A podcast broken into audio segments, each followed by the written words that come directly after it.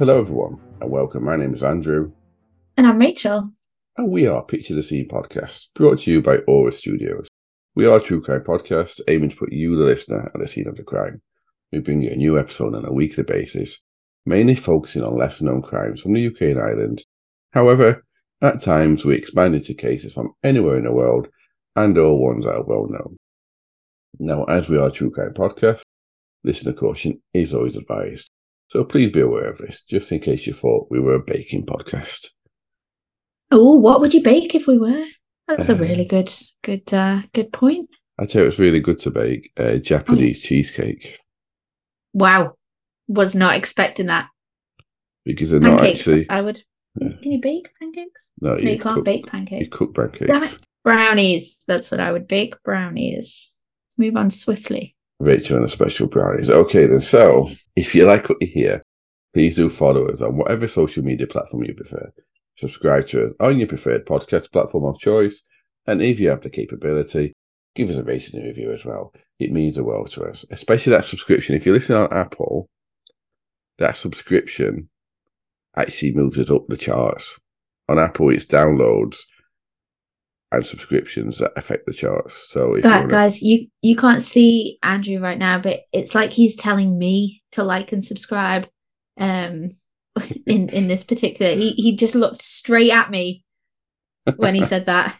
I did um, actually sorry. So I, I feel like I, like I've been told, and, and trust me, Andrew, I do like and subscribe. Sorry about that. It's Um, okay. And if you like us that much that you want to support us, you can do so for less than the price of a cup of tea or coffee on Patreon. We currently only have one tier, and that's at one pounds a month, which I think is about one dollar thirty or one dollar twenty if you're American. Uh, when I release bonus content every month. The links to our social medias and Patreon can be found in the show notes or visit patreon.com forward slash scenepod. That's P A T R E O N dot com forward slash S E E N E P O D.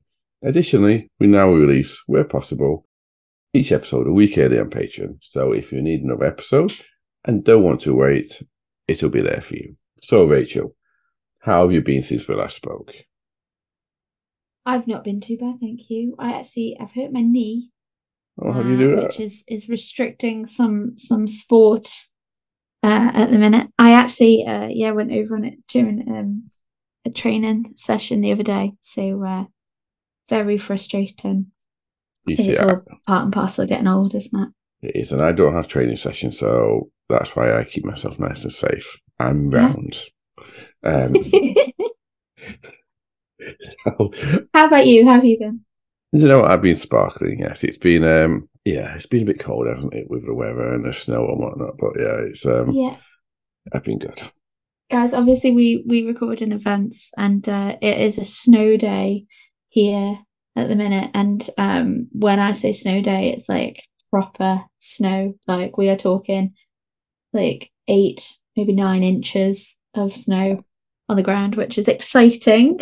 Um so yeah hopefully Yeah, everyone is or has enjoyed the snow around wherever you are and stayed safe of course and who doesn't love a good eight or nine inches, Rachel? But um, this this one should be out at the I think towards the end of March. Sorry, listeners, for a really joke. Um, but we'll so there hopefully be no more snow then. But yes, um, the question is, I have to ask you, Rachel. I don't know why I said that. Sorry. Um, are you ready for some true crime? Absolutely, Andrew. Let's get back to true crime. Less of the baking, less of the snow, more of the Yes. crime. Exactly.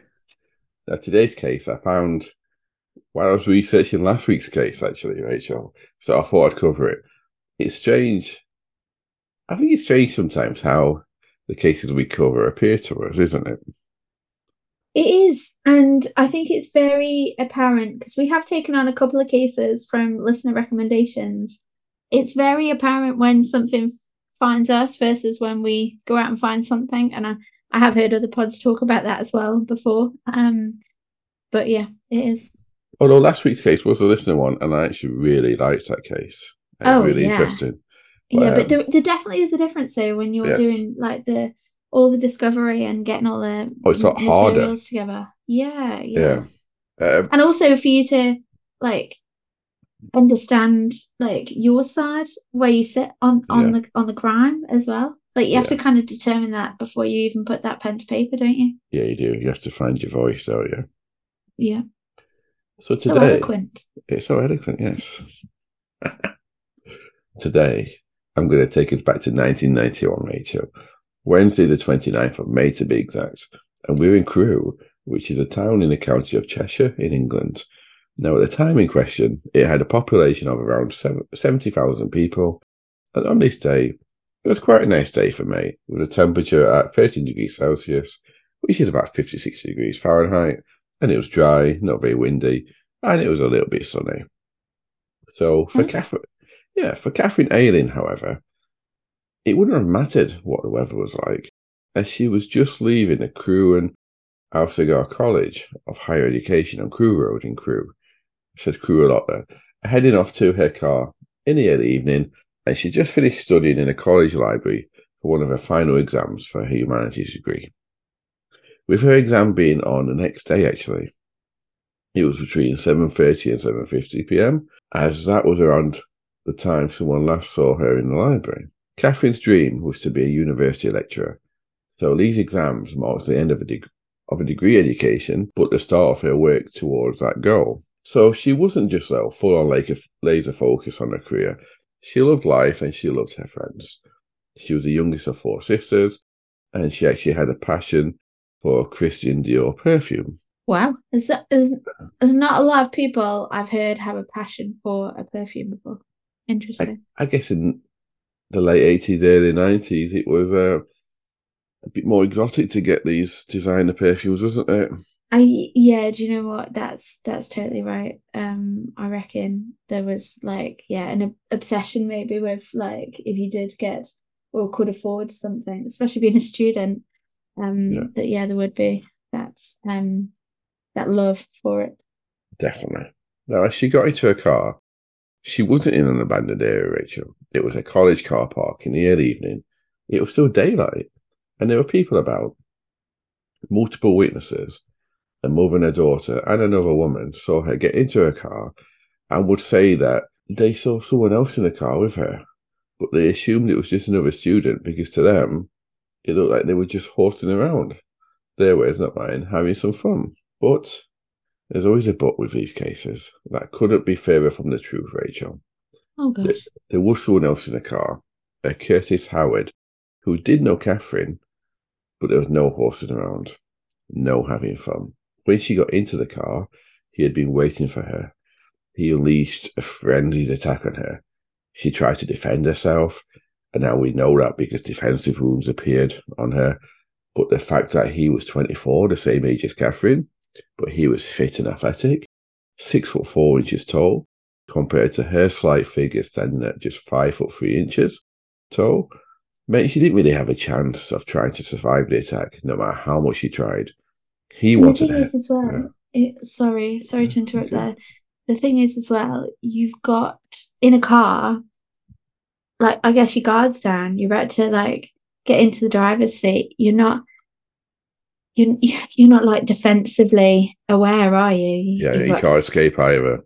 yeah, you you probably like you you're really relaxed. You're just gonna throw your bag on the driver's on the passenger seat and just getting ready to like drive off. Whereas if you're in the street, for instance, and someone's coming towards you, you're almost gonna like brace a bit, aren't you? And and and be more prepared. So I- like yeah, that that would be um even for somebody that was quite strong, that would be a really difficult situation um to be in and to um you know de- yeah defend yourself Exactly. now he wanted her dead, Rachel, and oh he got what he wanted.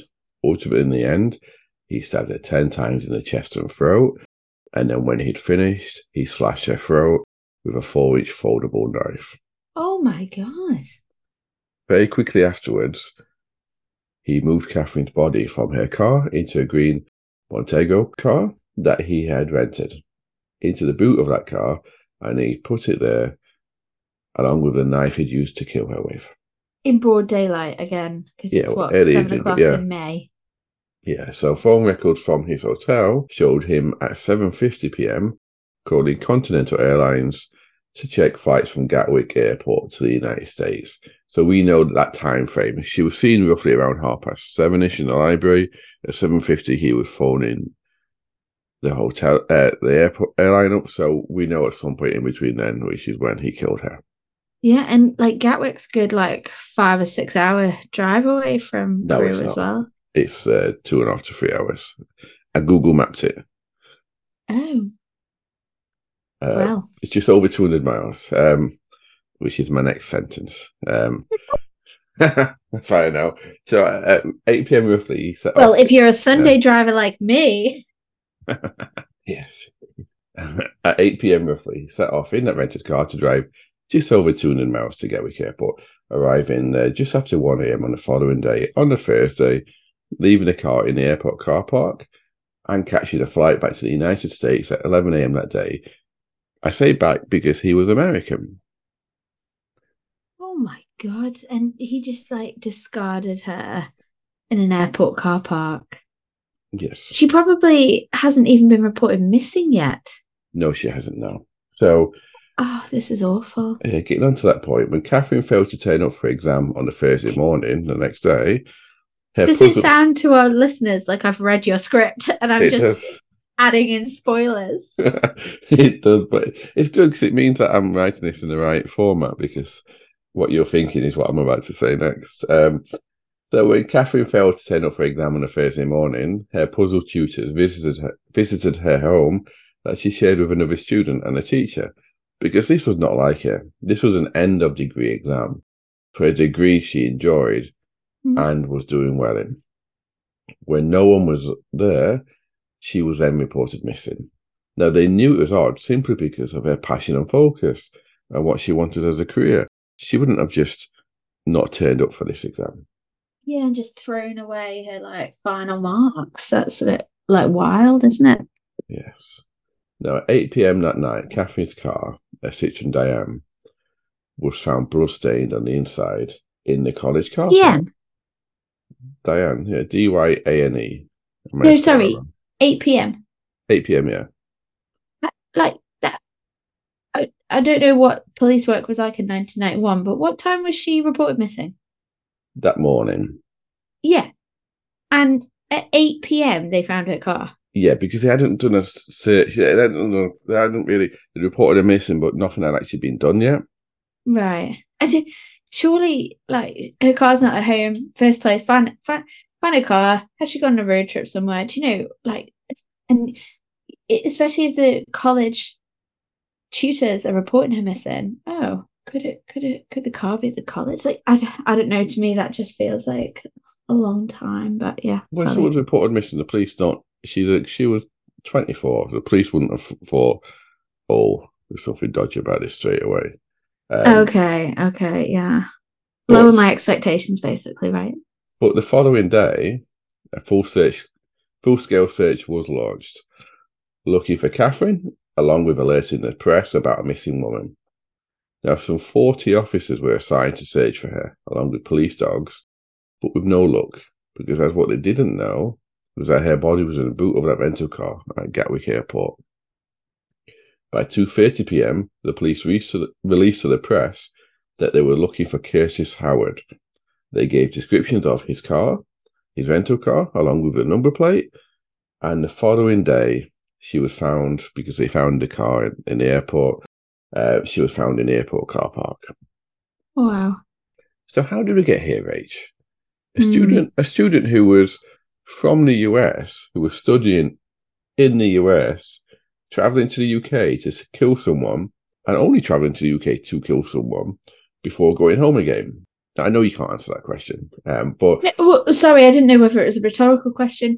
I I am intrigued, and I know you're obviously going to go on to tell us as well. But to me, this is so senseless and brutal, and I can't think of anything that you're about to go on to tell us that would make it make sense. Yeah. So let me, I agree completely with you. No, let me introduce you to the killer and explain how the situation came about. The So, situation. yeah, that's probably not the right word, but how this all came about.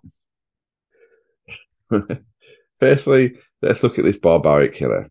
shall we? Curtis Howard. Now, as I mentioned a moment ago, Curtis was a 24 year old computer science student from a small town just south of the historic city of Boston in the United States. Now, I can't pronounce the state Boston is in, so I'm not going to try and butcher it and fail badly. Massachusetts. Yes, that's the one. I'm not even going to try because I've I actually practiced it several times, and a conclusion was, I'm glad I wasn't born there because I'd never used to say it. Um, I uh, I love America, so uh, yeah, Massachusetts. Yes, well done. You can say every time then for me. um, I'll just record it and splice it in. Curtis uh, grew up in a poor community, one of seven children. His parents split when he was five, and that meant his family split up too, with some children going to his dad's and some to his mum's. He went to wow. his dad's. But Can you imagine that like hmm. uh, sorry, just to just to pause there for a second, like splitting your kids up. Like yeah, you take her, I'll take him. It's like a sports team, isn't it? Like it's seven children a lot to look after for one person, isn't it though?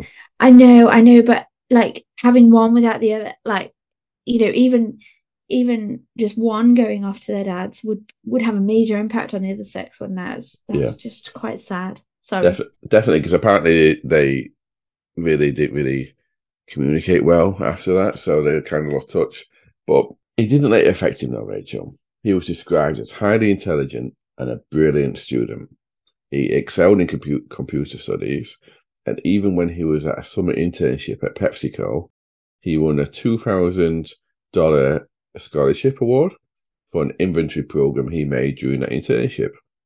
Now, he managed to get himself a full scholarship. He actually managed to get himself several full scholarships to Bridgewater State University, and his ambition was to work for IBM. So, despite his size, because I mentioned earlier he was six foot four, he was described as quiet, pleasant, and totally harmless. While at college, he was on the events committee, which planned events for students. Now, I don't have or couldn't find full details of what happened next, but we do know that during his first year, he became involved with a fellow student that ended badly. He definitely broke into where the woman lived as he was charged with trespassing. Now, some reports said he had a knife and he gave her minor injuries, and some didn't. But he definitely, after that happened, tried to take his own life by hanging himself. Oh wow! Yeah. I was about to say, like, especially when you said that he was like really diligent, lovely, friendly. Like, what the hell happened?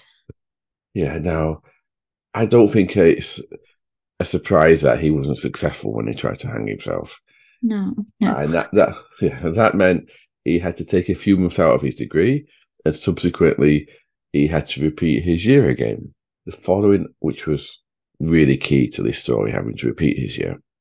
The following academic year, which was 1989, Catherine and seven other students went on an exchange program to the United States to Bridgewater State University and that's how he met her because they were on they were in the same year, not the same course, but the same year. Right. Now it was August of 1989, and Catherine was determined to just to treasure the opportunity she had because this was 1989, so it's not often people went to the States to study, and just to have fun. Now she quickly met this tall, quiet student who fell for her by the name of Curtis Howard. Oh. She initially rejected his advances not being interested in a relationship while she was over there, but he was insistent. Now, out of politeness, due to his persistence, and probably according to her family, to help let him down a little bit and stop him being so persistent, she agreed to go on a date with him. Now, she thought it would just be a quiet meal with the two of them, but Curtis wanted to impress her, so he wanted to take this chance with both hands. He turned up for the date in a rented limousine while wearing a tuxedo and he oh took her to one of the most expensive seafood restaurants in the area. That's just quite extreme, isn't it? Like, yes. obviously, the intent is to like woo her, right? And and really like, oh wow, look at how this man's treating me. But to a woman that's not interested and is almost just doing it as a thing of he's he's super polite and nice, so I will just entertain it. That's actually quite intimidating, isn't it? Yeah, exactly. And actually, reports from her family and friends said that this made her feel really uncomfortable. Yeah, yeah, I can imagine. So she made it clear to him that she would remain friends with him, but nothing else. Nothing. There was never any romantic between them.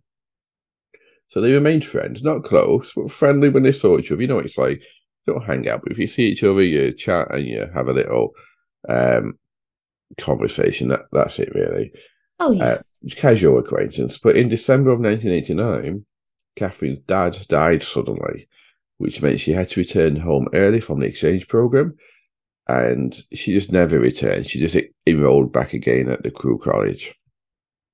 Oh wow. And and I'm guessing because it happened so suddenly, she probably wasn't in the motions of getting in touch with him and saying, Oh, I'm off now, I'll see you well, later. And they weren't even that close anyway, so No, yeah, yeah exactly. So, no, she didn't know. So but that wouldn't be the end of it as far as Curtis was concerned though. Mm. He would bombard her with phone calls, letters, gifts, including an expensive leather jacket, and he would send her money. None of the things Catherine asked for, wanted, or encouraged. At first, she replied to some emails. This must have been the very first uh, forms of emails, but she replied to some bluntly and a matter of fact, just to tell him to stop. But in the end, when she wasn't letting down, she, uh, she just ignored all contact from him because he was on the other side of the ocean. Now, in June of 1990, he suddenly showed up in the UK at Catherine's sister's house because he didn't know where Catherine lived. The previous gifts he'd sent to the sisters. I don't know how he got that address, but he did. Now, he was, rightly so as well, sent packing by the sister, telling him that he was not wanted there and to go back to the United States. When he left Catherine's sister's house, he went to the grave of her dad. He left a note filled with anger, and it was never reported exactly what it said, but he also desecrated the grave. Oh my god. Yeah. Again, while it was never reported what he did, it was so bad that the family later on felt they needed to get, get the grave re-blessed. Now, when this was happening, they actually found a knife he had buried in the grave. He then went to a pub where Catherine worked part time, but he was unable to find her. Before returning at a later stage to Catherine's sister's home when she was out, carving with a knife on the inside of the front door, Catherine is dead. As well, as, as well as carving an inverted swastika in the door. Jesus. Curtis would be arrested and convicted of criminal damage and burglary for that.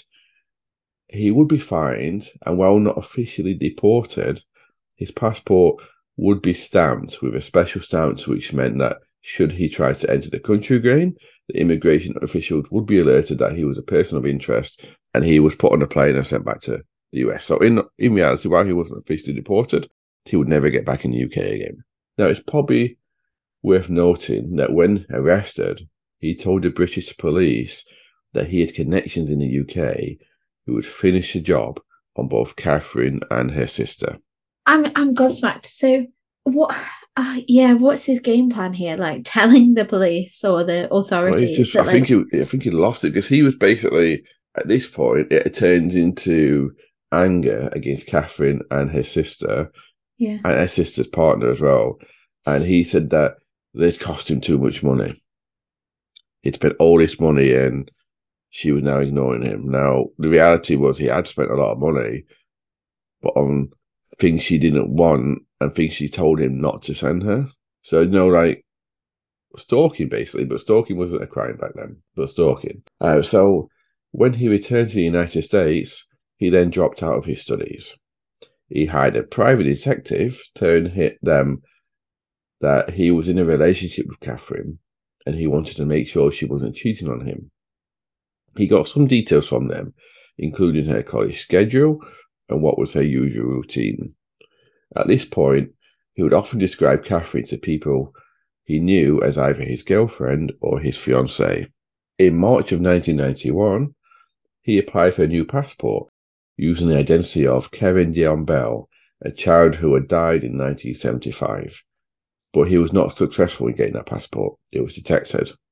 He then somehow, and I'm not sure how, as I'm not sure who would agree to this, But he got his friend to put on his glasses and then apply for a passport using a photograph of him wearing Curtis's glasses. Once that passport arrived, he then planned his trip back to the UK and back to Crewe. And whose whose name was that passport in?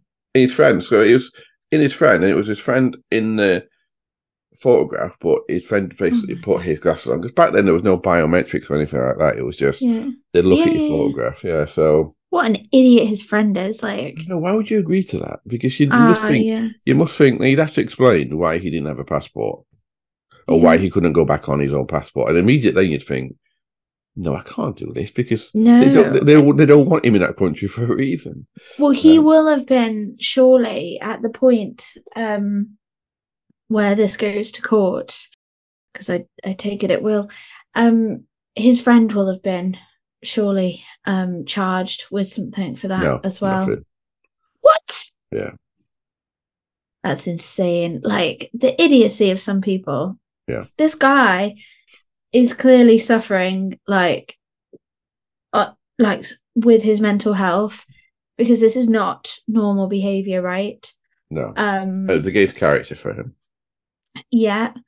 And people that are aiding him in this process aren't helping, like in the great scheme of things. So they should be punished because somebody that isn't in the right frame of mind, I'm not giving him reasons or excuses for his behavior, but he's clearly not in the right frame of mind. But the people that are facilitating the travel um, are and should be being like more adult about it and and and you know thinking well why does he need a passport in my name and a photo and all and all of that and and putting a stop to it Exactly. So on May the 22nd of 1991, some seven days before he killed Catherine, he entered the UK on that passport and checked in at a hotel called the Holly Trees Hotel, just a mile away from Catherine's college and very close to her current address. Now, he initially only booked a room for two nights, so it's obvious what he was planning to do. But he spent the first two days becoming increasingly desperate because he was unable to rent a car. This was because his license, being American, only allowed automatic cars to be driven. And back then in the UK, automatic cars were quite unusual and almost unheard of in rental cars.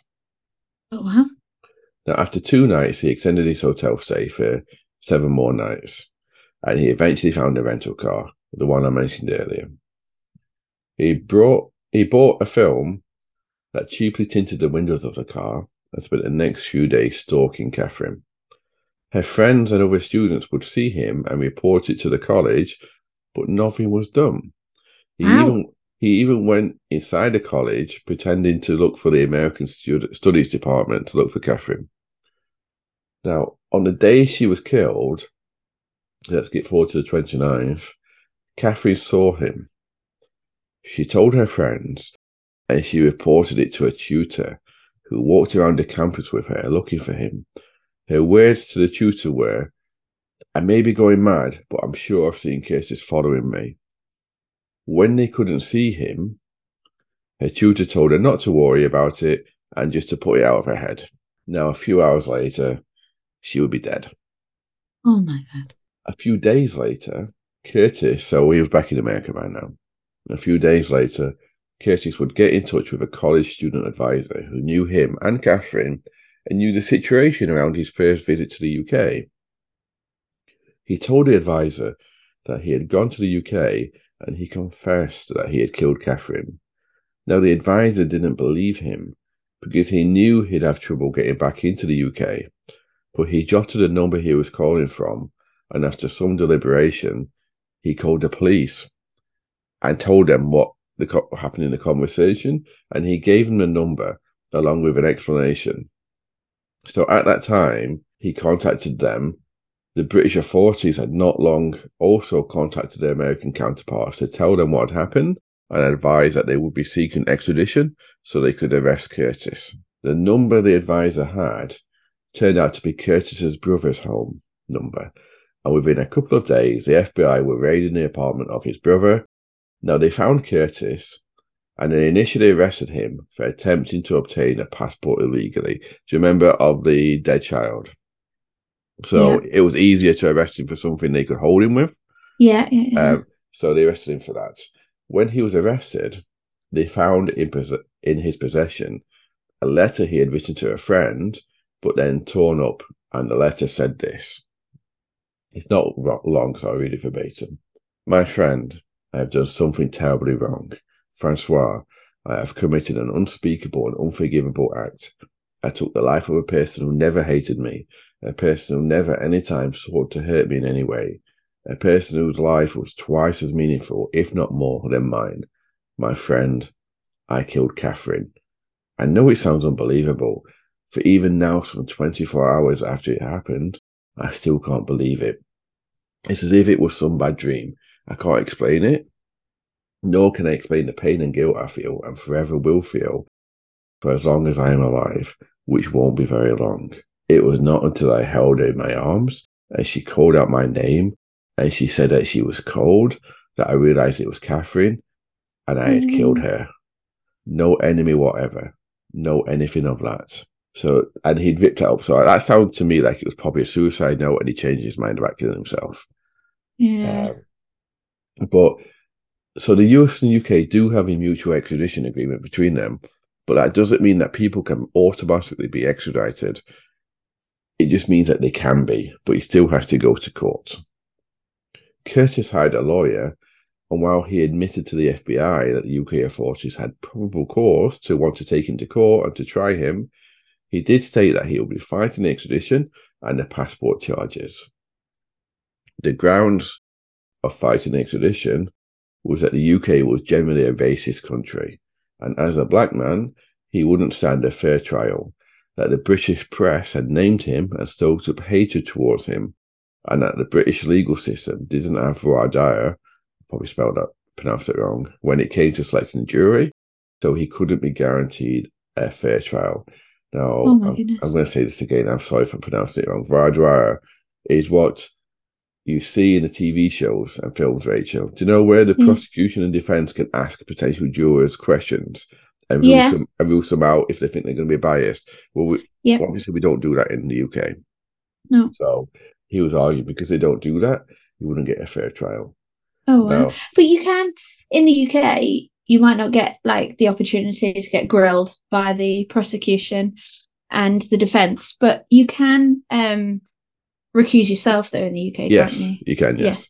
And if you get Okay. found out that there's some sort of link, then they can be replaced, but there's Yeah, no yeah. investigation or anything. It, it's based on honesty by the juror. Yeah.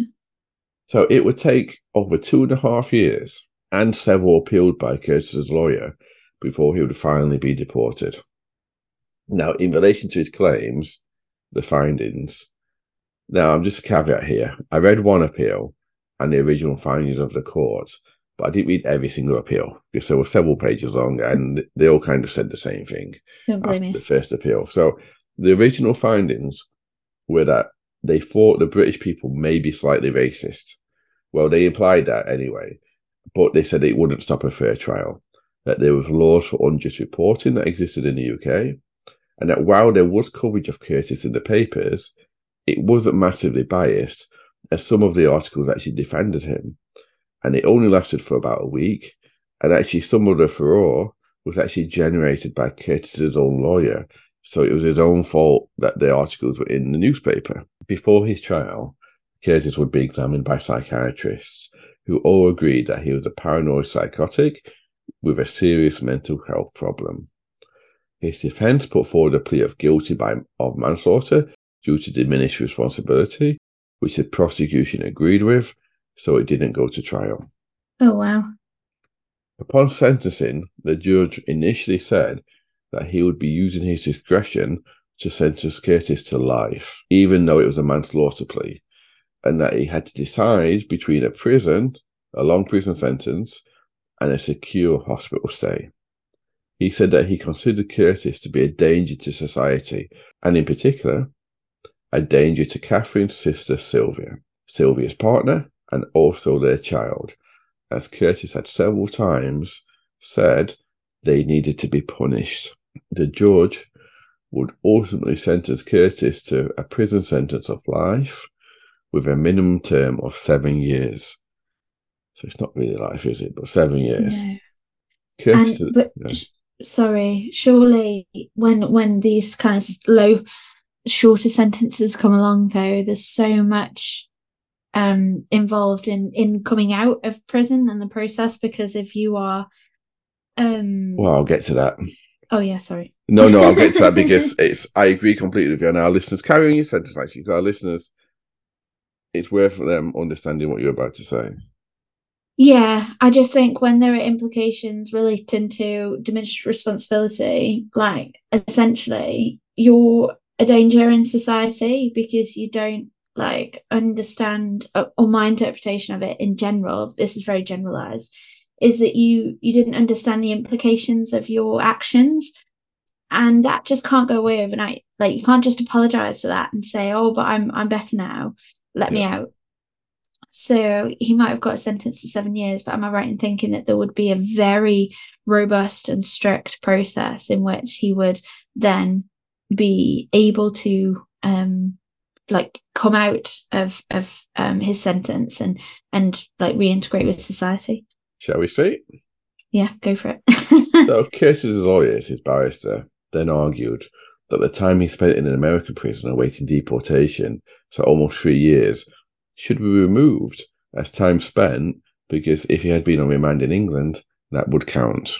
The judge noted that is usually what happened, but it was obvious Curtis and his lawyer had done all they could to lie and to prevent the extradition, so he couldn't give the full time off the sentence. He did agree to one year being classed as time already spent. So now we're talking life with a minimum term of six years. And when he was sentenced, Curtis started crying, and there were shouts from the gallery from Catherine's family that he should rot in hell. So in November 2001, some seven years after his conviction, Curtis managed to convince the parole board that he was fine to be released and he would be released, with his deportation to the US occurring in the following February.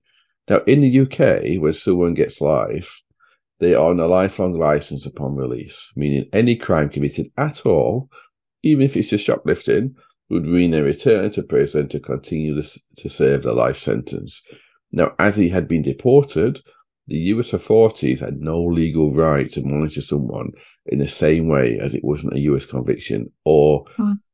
you, uh, there wasn't a US rule about the lifelong license, which means that for just over 20 years, Curtis has been living his life as a free man with no monitoring in the United States and just gone about his business. So he basically served seven Oh years for killing someone. oh my god. So I'm gobsmacked.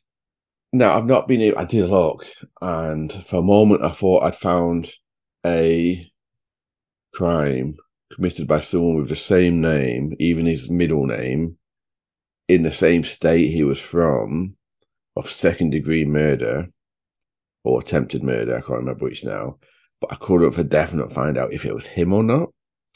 Um, so I couldn't really find anything concrete on what happened to him since then. So possibly he hasn't committed another crime, but possibly he has. But still, he'd managed to evade. The only reason the judge gave him his life sentence was so he'd be monitored afterwards continually. Now, obviously, because he was deported, the judge was not realised that, and it didn't really matter.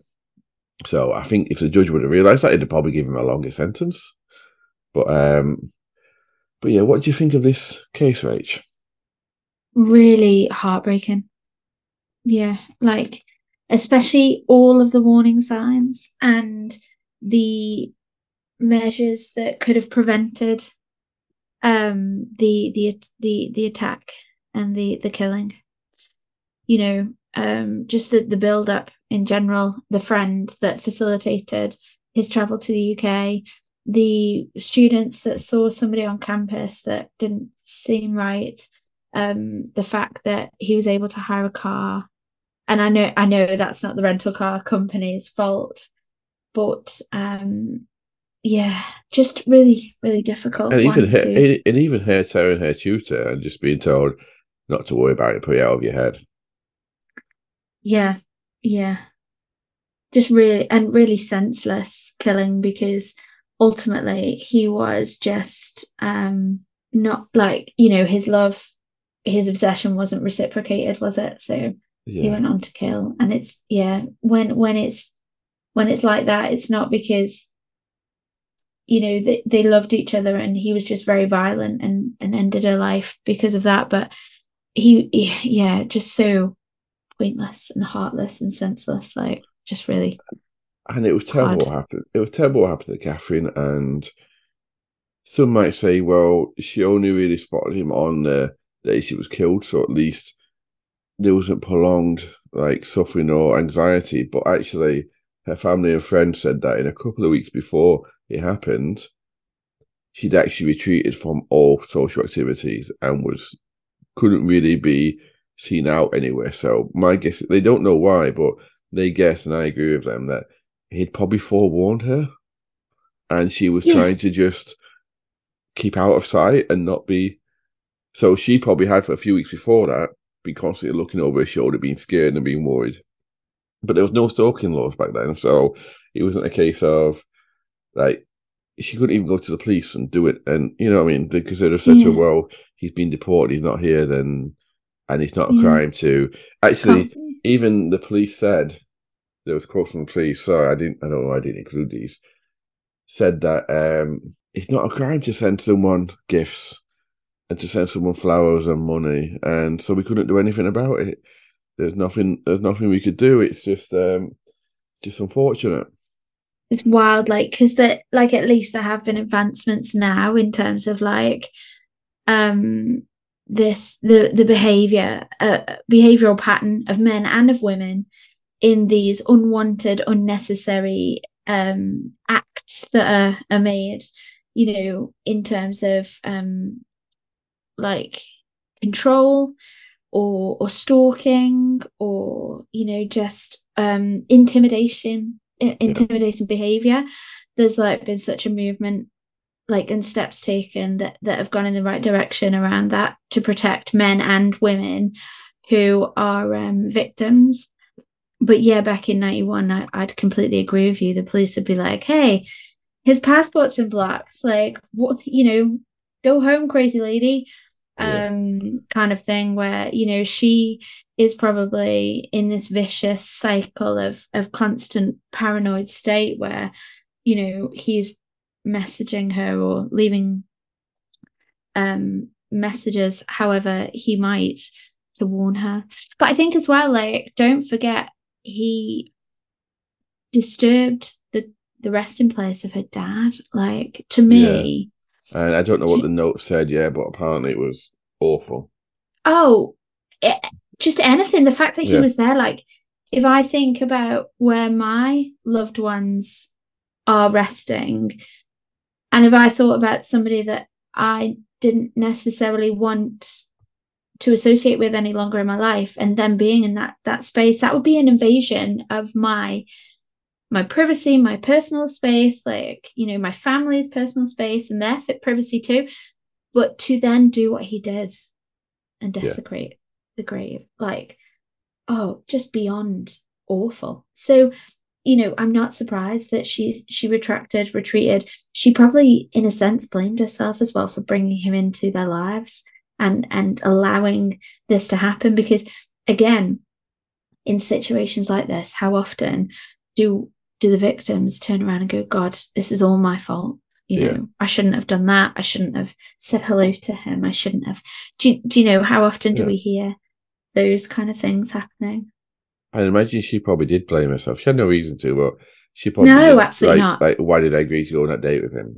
Yeah exactly. Or did i did i give him any signs that i was interested? Did i did i somehow encourage this? Like it's all that kind of behavior where you you kind of end up convincing yourself that it, it must be your fault you're in this situation ultimately. And yeah just to caveat like i am not in any way shape or form suggesting that she was. It is more a typical like trait of a victim to feel like they brought it on and that is that should not be the case but unfortunately it's what we often see.